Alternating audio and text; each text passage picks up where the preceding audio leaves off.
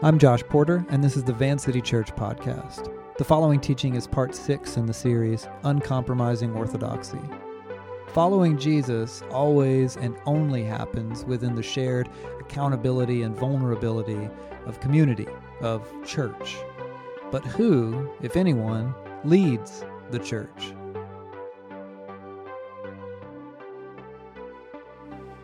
Who leads the church? Who leads the church really? Who leads this church really? Is it me? I'm the guy who's up here most Sundays talking for a half hour or longer, if you're lucky. Am I in charge? Is it Cam? He's the guy at the community trainings, filling his work week with coffee meetings on top of coffee meetings. Or is it someone that you don't know? Is it like an elder board hidden behind the scenes, a shadow government that meets in secret to, to decide how things will or won't be? And who's qualified to lead a church? What, what are the qualifications and who decides on them? Why does the church need leaders? Does it need leaders? Must there be authority at all? Can't we all organically share responsibility for the family of God? What is best? Open your Bibles to 1 Thessalonians chapter 5 in the New Testament. If you're new to the Bible, it's a small book near the very back. Feel free to consult the table of contents. We have been in a series for the last few weeks about learning and rediscovering the foundational doctrines shared by disciples of Jesus all over the world for thousands of years, these doctrines that we call orthodoxy or right belief. Being a disciple of Jesus or a Christian is about more than intellectual belief, meaning, you know, deciding in your mind that you think certain things are true. It's about what you really believe and how that informs what you do, which shapes the way you live, navigate crises, spend your time, treat other people. It shapes the person that you are becoming. And for hundreds of years of the Jesus movement, orthodoxy has been this courageous commitment to hold fast to what makes the way of Jesus unique in all the world without dilution or compromise. It's about drawing certain lines in the sand and saying, I follow Jesus, so I believe this is true. And then refusing to budge from faithfulness to the way. When the early Christians said the earliest Christian creed to one another, which was just simply, Jesus is Lord, reciprocating that creed, saying it back to someone, Jesus is Lord, meant acknowledging a profound and controversial, dedicated claim to the truth. It meant saying, I believe Jesus is Lord. Therefore, I believe any statements to the contrary are not true, and that makes me a Christian. If I do not believe that, then I am not. Orthodoxy is that hardcore. And that sits strangely with the modern sensibility, with the world of all religions welcome pretense and the coexist bumper sticker. Part of the progressive ethos claims queasiness at the idea of moral and religious boundaries, but everyone lives into them by default. All of us believe that something is true and thus rendering something else untrue. Of course, that doesn't mean that one has to be a jerk about it. There's no reason whatsoever that disciples of Jesus should ever become arrogant or mean spirited, let alone hateful or violent against those with different beliefs. But we believe that certain things are true and other things are not true. And despite all the absurd modern hyperbole insisting otherwise, one can hold profound fundamental disagreement with another person about life and religion or God, sex, money, lifestyle, practice, etc without resorting to hate or cruelty or violence. Within the way of Jesus, true things are called orthodoxy. Now, last week we talked about the doctrine of the church. Since most of you were not here, go back and catch up on the podcast. It's sort of important because, you know, church. For now, the long and short of it is that we talked about the way the New Testament teaches and presupposes even that one can only follow Jesus within the context of the church. And no, the church is not a walk in the forest with a friend or an organic picnic or a breakfast club or a dog park. The church is and has been the consistent, faithful gathering together of men and women of all ages, all ethnicities, best friends, and strangers to worship, take communion, give time and finances, study the scriptures, all the things we still do today. All of this with the vulnerability and accountability of other disciples of Jesus with whom we share our discipleship. Your life opened up to the support and correction of other disciples of Jesus. But who oversees all this? Is anyone in charge? Can anyone lead the church? Let's look at 1 Thessalonians together. And I'll be honest with you guys, there's no way around this. I feel weird about reading this passage in a certain light. I don't actually like the way this passage makes me feel, especially reading in front of you guys. But we're not here to only read the parts of the Bible I like. So here we go. Stand with me as a gesture of reverence for the reading of Scripture, and let's read from 1 Thessalonians chapter 5, beginning with verse 12. Now we ask you, brothers and sisters, to acknowledge those who work hard among you who care for you in the Lord and who admonish you. Hold them in the highest regard in love because of their work. Live in peace with each other. These words are inspired by God. Go ahead and take a seat. Now, in context, the letter's author, Paul, is talking about those who lead the church or church leaders. That phrase, those who work hard among you in the Lord, can be translated those who are over you in the Lord, or those who take charge, who exercise leadership, who exercise spiritual authority over you in the Lord. Paul is talking about this symbiotic relationship between the family of the church and the people who lead it. The New Testament often uh, talks at length about church leadership, even naming offices or official positions of church leadership and the team. Two in particular there's elders or overseers, and then there's deacons. More on those two terms and what they mean in just a little bit. Look at this if you don't think it comes up often in the New Testament. Here's just a sample. Paul and Barnabas appointed elders or overseers for them in er, each church, and with prayer and fasting committed them to the Lord in whom they had put their trust. Paul and Timothy, servants of Christ Jesus, to all God's holy people in Christ Jesus at Philippi, together with the overseers and deacons. Here's a trustworthy saying Whoever aspires to be an overseer desires a noble task. In the same way, deacons are to be worthy of respect. The reason I left you in Crete was that you might put in order what was left unfinished and appoint elders in every town as I directed you. An overseer manages God's household.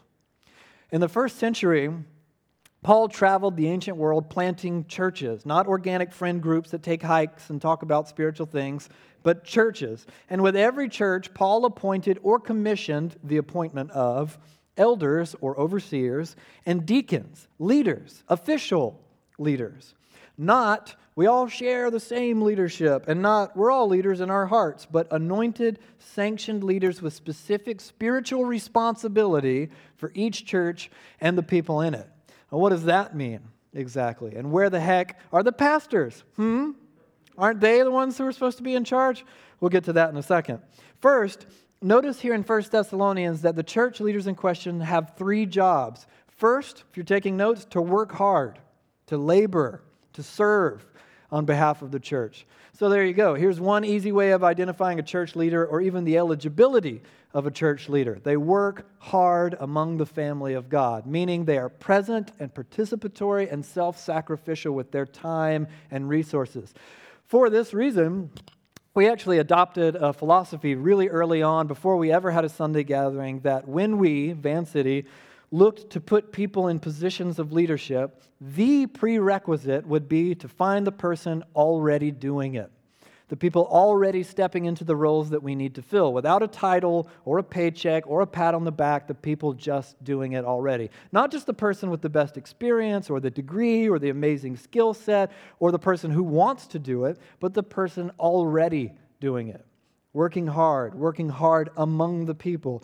So they're actually present in the church, known by the people, and knowing them in turn. Now, obviously, no one in this room can know more than 100 people with any meaningful intimacy. The same was true of Paul and Peter and Timothy and the other first century church leaders.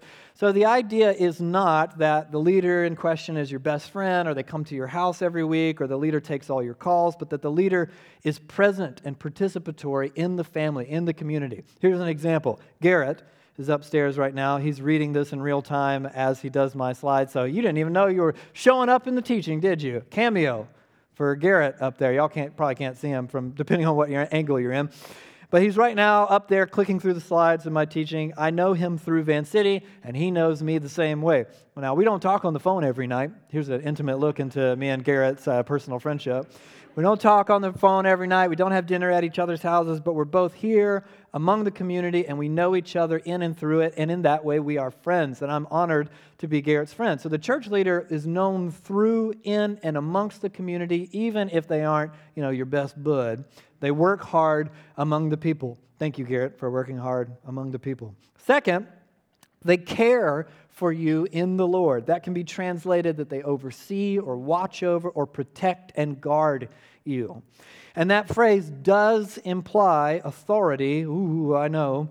But not big boss CEO authority. It's more like a paternal authority to guard and protect a family, to lead them with loving, self sacrificial guidance. And then the third job is that they admonish them. Now, that's a word we don't really use at a common level that much, but it can be translated they correct them.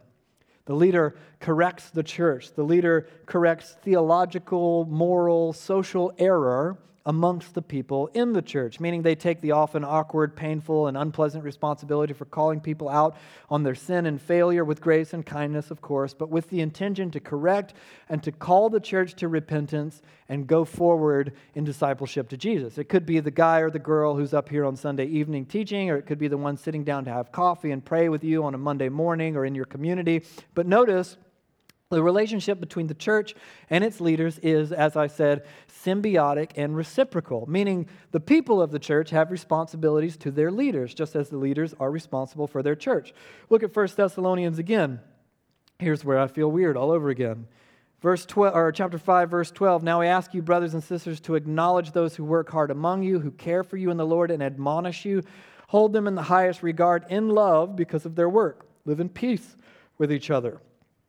So, the first responsibility of the church to the leaders is to acknowledge them. Literally, it means to see them, or it could be translated appreciate them. The idea is that you recognize those that lead the church and you value the work they do for both you and the family of God.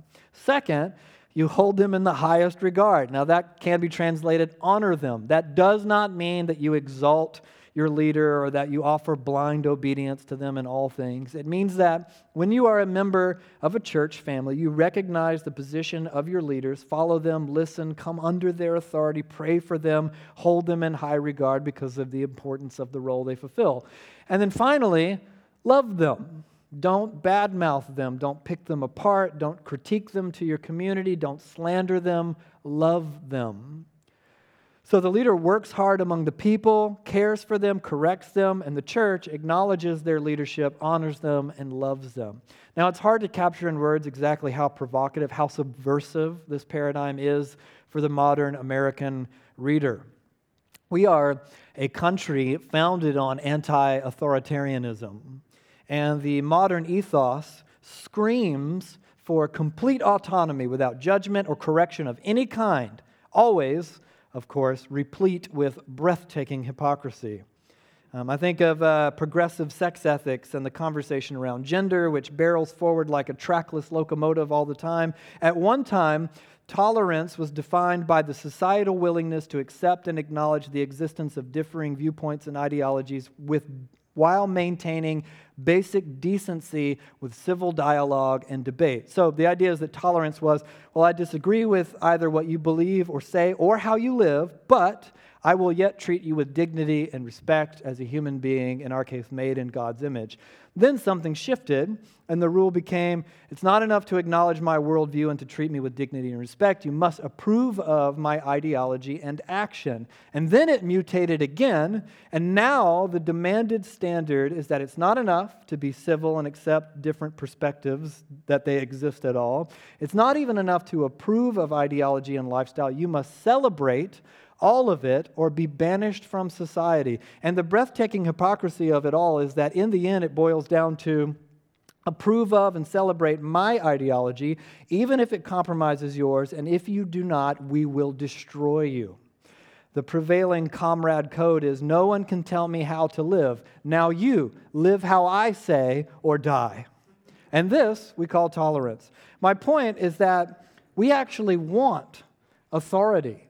It's just that we want to be the ones to dole it out amongst everyone else over ourselves, culture, the church, politicians, entertainment, celebrity. Don't tell us what to do, we tell you what to do. a ridiculous tug of war governed not by logic or sense, but by the self. And it's not just the progressive moral police. Look at the church. Just about everyone, Christian or otherwise, is aware of power being abused by so called Christian leaders.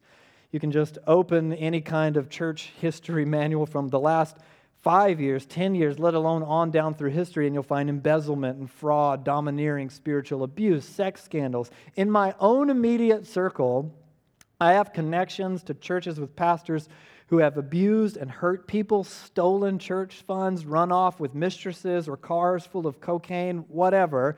And that, there's actually a whole podcast out there right now about the demolition of a megachurch empire under the unforgiving weight of abusive leadership. I refuse to listen to it because it's too popular. Uh, I got several comments on this teaching from our other leaders saying, like, oh, you really should. You can learn something. No, it's too popular. So, the idea of coming under religious authority, the religious authority of a church leader at a time and in a place like this, is not the easiest sell, to say the least. But the New Testament, as usual, doesn't care about any of that. And not because ideas like moral failure in the church or anti authoritarianism were unknown in the first century. Paul had no idea that was going to come on the scene.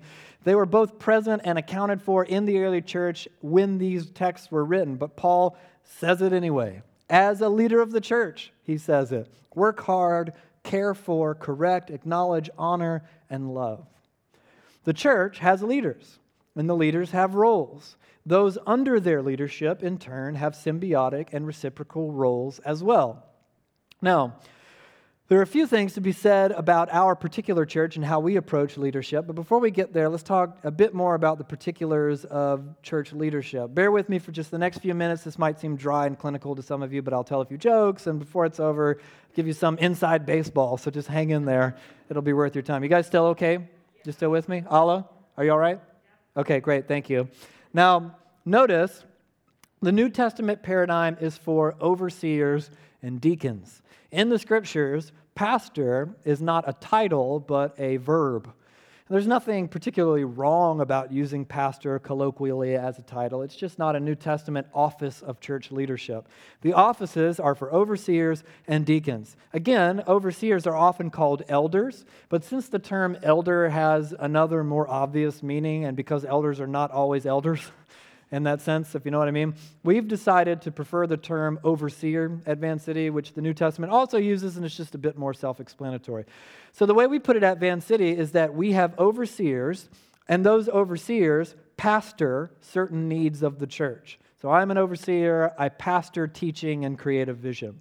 Cam is an overseer who pastors communities and people. Patrick's an overseer who pastors operations. But isn't it interesting that Paul writes, to all God's holy people together with the overseers and deacons, and not to the senior pastor of the church in Philippi. In fact, from the earliest stages of the church of Jesus, leadership has been carried out by teams rather than individuals.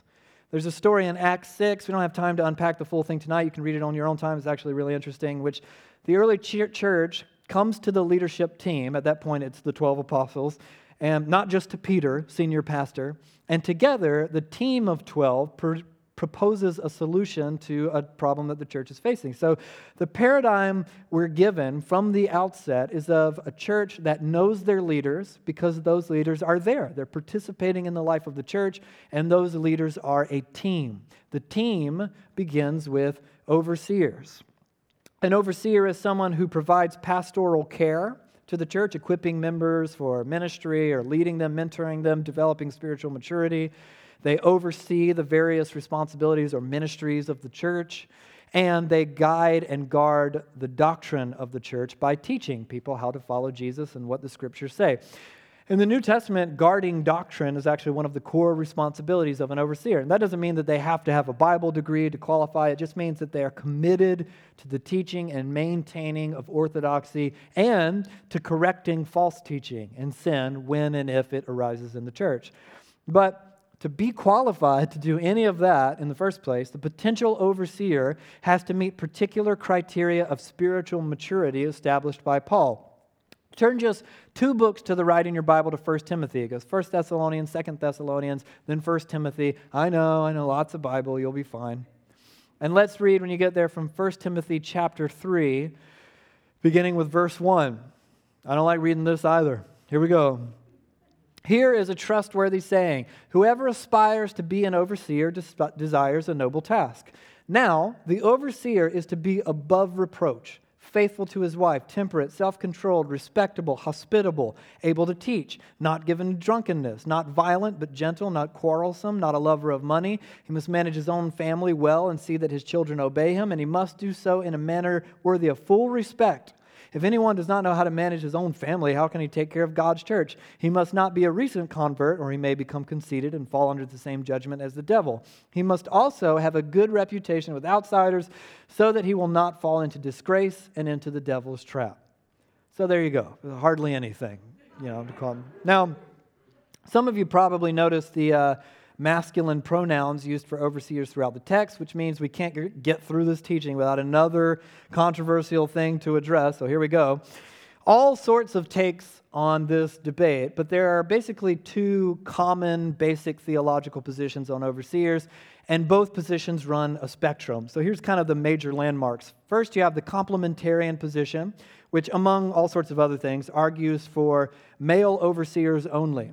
And then on the other end of the spectrum, you have the egalitarian position, which argues that both men and women can potentially be overseers, uh, depending on if they're qualified or not. Now, I'll say from the outset that there exist mountains of books on this subject, and we don't have time to really get into it this evening, and that's not exactly what this teaching is about. If you want to dig deep and learn a lot, I would recommend Cynthia Long Westfall's excellent book, Paul and Gender Reclaiming the Apostles' Vision for Men and Women in Christ. If you don't want to go through a huge book on it, if you want kind of the Cliff Notes version, uh, Greg Boyd and Paul Eddy have a fantastic book called uh, Across the Spectrum, where you can unpack the basics of both debates and learn a lot in just a little while. For our purposes tonight, here's what you have to deal with the Bible presents a consistently subversive portrait of women as entirely equal image bearers of God and the Bible was written into ancient cultures far more sexist and misogynist than our modern culture, which often still tends toward sexism and misogyny. Women in the scriptures are presented as the only disciples not to abandon Jesus during his execution, and the only disciples to visit his tomb. And all four gospels, they receive the honor of being first to witness Jesus raised from the dead. And then later, as the church begins to grow, along comes Paul participating in the movement, writing most of the New Testament, which is no small thing. And we learn from his writing that women have become crucial in leading the church. Paul's letter to the church in Rome is what scholar N.T. Wright describes as one of the most explosive pieces of theological writing in history. Super dense, super complicated. And at that letter's conclusion, we see something incredible. Look at this from Romans 16.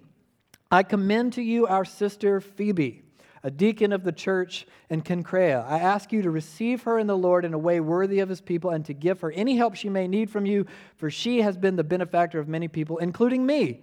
Greet Priscilla and Aquila, my co workers in Christ Jesus. They risked their lives for me. Not only I, but all the churches of the Gentiles are grateful to them. Greet also the church that meets at their house. So, Paul is at this point depending on female leadership, not just to lead the church, but to guard and transmit inspired, authoritative scripture to the church in Rome. Phoebe, take this letter back to Rome, read it to everybody. Now, these women held official office of leadership in the church. They led a church that met in their home. And he, Paul, is calling on men to meet the needs of the female leaders. Paul goes on to mention many more women by name before the letter concludes. Now, this is just one important example of the fact that from the very beginning of the Jesus movement, men and women partnered together to lead the church of Jesus. But if you know the New Testament, you also know that there are some really confusing passages in there also written by Paul, in which Paul seems to command all sorts of crazy stuff like women need to keep quiet, or that they can't teach, or that they can't have authority over men, or that they have to wear hats for some reason. But as with all of the scriptures, we read individual passages in light of the whole. Does Paul really intend for Phoebe to hold official office of the church in leadership, to be responsible for sharing and guarding the doctrine of Romans, which is one of the most complex books in the New Testament, if she isn't allowed to speak in church or to teach men at all? If Phoebe can never teach men, how the heck did the men ever learn what was in Romans? Did she get it to them through charades? You know, one word. And like, my God. Now, we look at the broad, beautiful portrait of women presented by the scriptures as equal image bearers who, with men, lead the church of Jesus. And when we do the hard work of dealing with the unique cultural context of individual passages dealing with specific cultural issues in specific churches, which is why, you know, none of the women in here are wearing head coverings right now. Because we know that neither Paul nor the scriptures will contradict themselves. Thus, at Van City, we take the egalitarian position of church leadership, believing that both men and women are capable and qualified to lead the church in any and every office of leadership, including overseers. Whew, okay, now, that was the first thing. deacons. The deacons work under the overseers, collaborating with them to carry out leadership for specific needs of the church. Another way of putting it plainly is kind of like their ministry team leaders. So, Katie, for example, is the deacon over our prayer team. Taylor is the deacon over Van City Kids. Kiana is the deacon of women. Ariel, like she just said, is the deacon of people care. And like the overseers, they have to meet certain character qualifications for the role. Look at 1 Timothy 3 again, verse 8. In the same way, deacons are to be worthy of respect, sincere, not indulging in much wine, and not pursuing dishonest gain. They must keep hold of the deep truths of the faith with a clear conscience. They must first be tested and then, if there's nothing against them, let them serve as deacons. In the same way, the women, or that can be translated female deacons like Phoebe, are to be worthy of respect, not malicious talkers, but temperate and trustworthy in everything. A deacon must be faithful to one wife and must manage his children and household well. Those who have served well gain an excellent standing and great assurance in their faith in Messiah Jesus. wow, geez, high bar to just even be a deacon. High bar for both overseers and deacons. And we have both. My God, can you imagine? I'll out them too right now. Patrick and Cam, uh, you know about those guys. I've already put all the deacons out there. You just heard them. But did you guys also know about Scott Barker? He's an overseer. Don't let him off the hook. Eric Tabanowski or Tab, he's, he's one of them too. They're overseers. Because if I'm going down, they're going down with me. And our overseers and deacons are aware of these qualifications. In fact, it's what we take them through when they are being trained to meet or to fulfill any role, position of church office. Our are our overseers and deacons all of those things from those lists? Do we really deserve acknowledgement and honor and love and all that? And I'll be honest with you guys, I sort of fell into this position. A lot of you have heard my story before. I was a full time musician. I traveled most of the year, so I didn't even belong to a church. How could I? I was in a van every Sunday. And then one evening, uh, we had like a week off from traveling. We were in Georgia, where I'm from, and I went for this long prayer walk in the woods. Ain't that something? I'm up here constantly making fun of people calling a walk in the woods their church, but there I was. And I was praying and listening, not for anything in particular, just like uh, that was part of my spiritual discipline rhythm at the time. And I felt like out of nowhere, God's Spirit impressed upon me that I was to go become a pastor and teach Bible and theology. Now, I shouldn't have to tell you, uh, I, or I should tell you rather, I don't have a ton of those experiences under my belt, so that was weird, especially since I had no outlet to even pursue these things.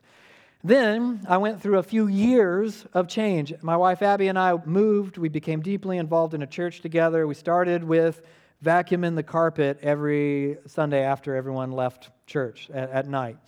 Then we got into a community with other disciples of Jesus. Now, another, neither of us is super gregarious by nature, so we made a pact together. This is before we had kids, it was just the two of us. We said, We're starting in a new church. Let's really give this a shot. Let's say hi. Let's get to know people. So we did. We showed up faithfully, we vacuumed the floor, we picked up the trash, and we introduced ourselves to leaders and to people, and we shook hands, and we didn't wait for someone else to tackle us with hospitality. We said, I'm Josh, and I'm Abby. Now, sidebar, this is actually really important. If you've ever been part of a church and you felt as if you struggled to make connections, ask any person around that seems deeply connected how they got to know the people and the leaders, and I guarantee you most of them or all of them will say, I pitched in. I said hi. I introduced myself. I started to participate. I served. So, Abby and I did this for a couple of years. This is now years after the walk in the woods thing. And we realized that we had really gotten to know a lot of people that meant a lot to us. And we'd both grown more in those couple of years involved in that church than many, many before them. And then they asked us to do more stuff. We, you know, kind of graduated from vacuuming the carpet on Sunday night. And eventually, years after hearing as much from God's Spirit, and without chasing it down with any specific intent, I didn't shake people's hands and say, by the way, God told me to be a pastor, just so you know some church leaders came around me and they said, You know what? We see this in you. We think that you should learn to become a pastor and learn to teach the Bible. So I went to seminary, apprenticed under other overseers and pastors and teachers. And a couple years after that, they asked me, Would you consider planting a church in Vancouver? I said, No, thanks. And Abby said, Absolutely not. In fact, her words were, and I quote, I would have to hear the audible voice of God yada, yada, yada. Some stuff happened, and then, you know, six years later, here we are. Now, years later, I can tell you a few things about leading a church with other leaders. I have yet to meet a single person, man or woman, who always meets every character requirement on those incredible lists. I don't believe Paul expects consistent perfection from church leaders. I believe that he expects a basic standard of qualification and the willingness to grow and to repent. Leading a church is a weird thing. Depending on the model of church in which you were raised or where you've come from before this, you might knowingly or unknowingly project certain expectations onto any given leader, hold them accountable to those expectations without them knowing it, and reserve the right to get bent out of shape when they disappoint you. I know this because it's already happened to most of the leaders at Van City at least one million times. That's the um, low estimate. Some people expect, you know, the down home neighborhood church pastor who shakes your hand at the door, invites you over for a casserole after the gathering. That's what I had growing up. Others expect, you know, the hyper charismatic megachurch influencer pastor that lends the church relevance and credibility. It's not here either. And when whatever they're expecting doesn't happen, well, you know, maybe they learn or grow from it or it's nothing, or maybe they get upset about it. And if I can be honest with you guys, being in that position can often feel tremendously objectifying because I've had people either tell me or someone else who then told me that they were angry or hurt because they didn't believe that I or one of the other leaders had made a concentrated effort to really get to know them. And in 100% of the cases to date, the offended party had never once come up to me and said hello, never once asked to grab coffee and talk, never once said, Hey, Josh, I'm Bob. How was your day? They, they weren't offended that they'd asked to talk and I said no, because if they would have, I would have said sure. In fact, both Cam and myself have been at coffee meetings with people who have accused the leadership of inaccessibility as we sit with them drinking coffee and having a conversation. And I'm not saying that to make fun of anybody. I'm saying like it's an actual tragedy. And I've been in this position projecting things onto church leadership myself. When you miss your opportunity to participate and grow with the leadership of your church because of stuff that you bring with you. And we all have it and we all have to work through it. And I say all this not to lament the woes of church leadership, oh, it's so hard for me, you know, or anything like that, but to highlight certain unhealthy preconceptions that many of us, including me, bring to our understanding and expectations of church and the leadership. So, to end tonight, I want to offer what I hope are a few helpful ideas about the relationship between the church and its leaders. First, if you're taking notes, the church is led by a team of leaders, not an individual. I do not have unilateral authority over anything at Van City Church, and I don't want it. I have zero say in my salary. A team of trustworthy individuals who go to our church but aren't paid by our church get to make those decisions. I don't speak into them. I can't spend the church's money on my own. I don't even have a church credit card, but Cam does, by the way. I just want to put that out there accountability. I can't make major decisions by myself. Each and every teaching I give is sent out in advance to all the elders and deacons for feedback and correction. The same is true of our other leaders. Cameron is the overseer in charge of communities and people care, but he has to have the blessing of the other overseers to make major decisions about communities and people care. And I am counting on, not just hoping, fingers crossed, and certainly not avoiding, I am counting on the other overseers to call me out on my sin, to correct me, and to remove me from my position should I ever become disqualified from leading the church of Jesus. Now, secondly, the leaders of the church have authority. but they are to exercise servant authority. And this is the paradox taught by King Jesus, the king of the entire universe who washed his disciples' feet for all Christians, and it manifests itself in church leadership in unique ways. The leadership is not here to call shots from afar, tell people what to do, and to show up, wax eloquent on stage, and then collect a paycheck. The leaders of the church serve the church. They don't ask of the church what they themselves are unwilling to give it. They're here on the ground in communities, participating, giving, serving, all the things we ask you to do, our overseers and deacons are already doing. And all of Van City's overseers and deacons, they show up to the gatherings, they participate in their Van City communities, they serve the church, they give finances, they hang around eating snacks with their kids running around like insane people like mine are. They roll up cords, they pack up equipment, they make coffee, they haul kids' supplies up and downstairs every week for Van City kids. They are not an invisible, detached board of CEOs. So they serve the church, but they also exercise authority. Here's one of my least favorite verses in the entire New Testament. You ready for this one? Have confidence in your leaders and submit to their authority. That part I like. That's great for me. That's y'all listen to that. Because they keep watch over you as those who must give an account. Oh my God, the pressure terrifying. And I'm not kidding about this. We actually read this slowly over overseers in training to get them to reconsider the job they're about to take. They will have to give an account for the spiritual responsibility they have for this church. Do this so that their work will be a joy, not a burden, for that would be no benefit to you.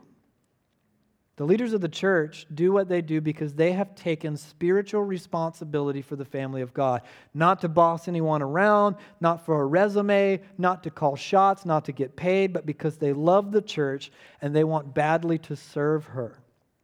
We understand that Jesus loves the church so deeply, he called it his bride. The intimacy and affection in the metaphor are staggering. So Paul pleads listen, both of you, the church and the leaders, care for one another. Please. The authority, the authority of the church leader is never an invitation to blind obedience. It understands that though your leaders are imperfect, and they are, if you belong to the church and as much as they faithfully call you deeper into the way of Jesus, follow them there. Yes, you get to ask questions. Yes, you get to push back. No, we are not above suggestion, not above correction, not above mistakes.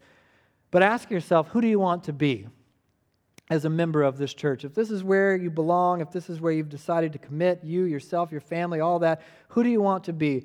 Do you want to be driven primarily by cynicism and suspicion? Critiquing every decision, always looking for the worst, projecting your own trauma and wounding and insecurity onto the church and its leadership? Do you want to be comfortable and prideful, so sure that you know much better if only the leaders would seek out and apply your superior wisdom? Or do you want to move forward in faith, loving and honoring the church and her leadership, willing to offer your best as they are willing to offer theirs? Because the church does have leadership and there are roles of authority and submission, love and honor and spiritual responsibility, but the world is broken, and so is the church. So finally, there's only so much a leader can do, and they will fail. Those of you who have been a part of Van City for any length of time know this well enough. A church leader, any church leader, is not responsible for meeting any and every expectation held by members of the church as to what a church leader should or shouldn't be. It's pretty obvious to those of you who know me even a little. I don't really meet a lot of the stereotypical criteria for what one expects when they imagine a pastor. And I didn't think much of that when I first started, but then a short run into Van City, I'd experienced enough people upset about it that I asked my mentor, someone who had been a pastor and a teacher and an overseer for many years, if someone made a mistake when they asked me to do this. Was I not supposed to do this? Am I supposed to try to transform into someone else? And he took a deep breath and said, You know, you can't be someone else, so you do it as you and do the best you can. Our team of leaders at Van City is by no means without its flaws. We're well aware of that. We have made mistakes. But I can honestly say that I believe, with integrity, I believe we are doing the best we can. I've called out, I've called out other overseers, and I have been called out by them, and I have witnessed repentance and forgiveness. And I really believe that our overseers and deacons genuinely love Jesus, they love his church, and they want to serve this church well. And to embrace an uncompromising orthodoxy that recognizes the cruciality of the church as the only venue for following Jesus, I want us to become a family that subverts all the broken understanding of what it means to lead and to be led. That we would be a family led by women and men with no interest in their own egos, no selfish ambition, no cruel domineering, no abuse of power, no call for blind obedience, no pride, but a servant leadership of women and men who love the church and, like Jesus, want to give themselves up for her. Leaders and people willing to apologize and to repent and to forgive. That we would be a family made up of men and women prepared to rid themselves of cynicism and the American idol of individualism and are instead ready to follow Jesus and the leaders of this church into deeper intimacy with God. So let's pray and ask Jesus who is our King and our ultimate authority and leader, to lead us well.